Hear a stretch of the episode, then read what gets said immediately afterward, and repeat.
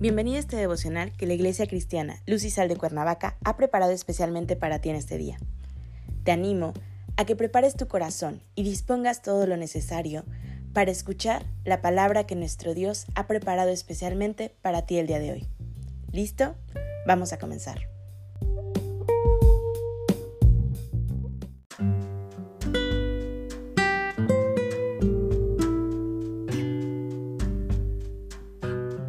Hola, ¿qué tal? Es un gusto saludarte el día de hoy. Bienvenido, bienvenida. Recuerda que estamos en nuestra serie devocional No repitas tu pasado, que la Iglesia Cristiana Luz y Sal de Cuernavaca, México, ha preparado especialmente para ti el día de hoy. Nuestro tema de hoy es Las cosas viejas pasaron. Hoy te voy a pedir que tomes tu Biblia y me acompañes al libro de 2 de Corintios capítulo 5, versículo 17. La palabra de Dios dice: de modo que si alguno está en Cristo, nueva criatura es. Las cosas viejas pasaron, he aquí, todas son hechas nuevas. Todos, absolutamente todos, tenemos un antes de Cristo y un después de Cristo. De manera que tenemos cosas viejas, cosas pasadas de nuestras vidas, de las que hoy puede darnos pena hablar de ellas por la culpabilidad que aún podemos sentir.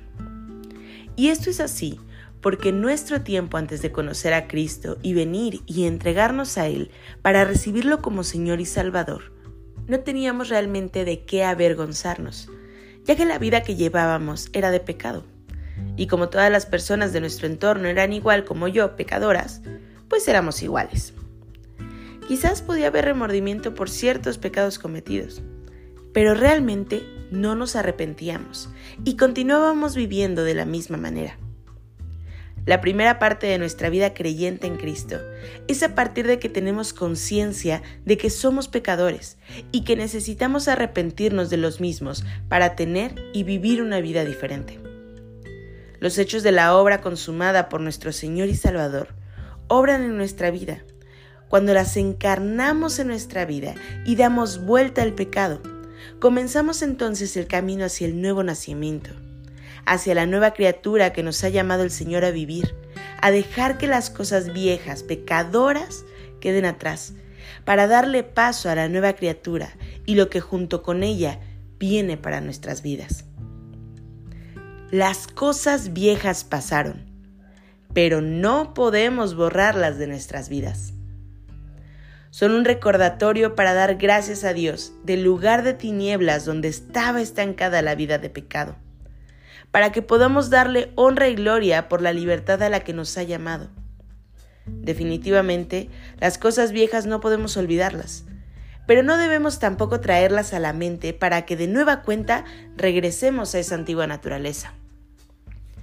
Es por ello que como nuevas criaturas y en la nueva vida espiritual, podemos decir por medio del Espíritu Santo que Dios es nuestro Padre que Jesucristo es nuestro Salvador, dador de nueva vida, de vida eterna, y que por medio del Espíritu de Dios podemos clamarle, Abba Padre.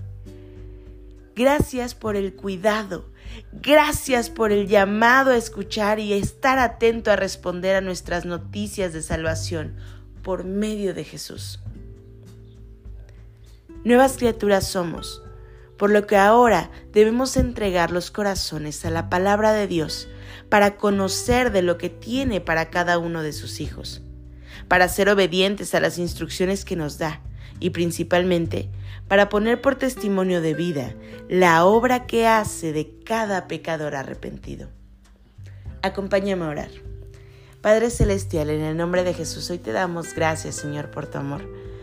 Gracias porque nos has llamado a una nueva vida a una vida transformada en ti, a una vida que nos ha quitado los grilletes por tu amor, por tu gracia, Señor, por tu perdón.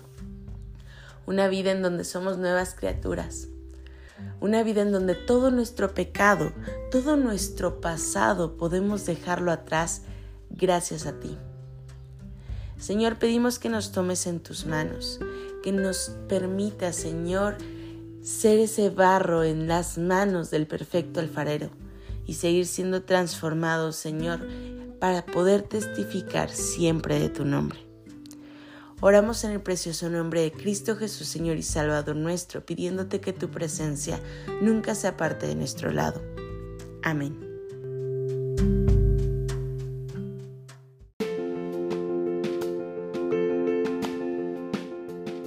Sido un placer compartir la palabra contigo el día de hoy. Te animo a que no te pierdas ni un solo devocional de esta serie. Te espero aquí el día de mañana. Y recuerda, conecta con Dios.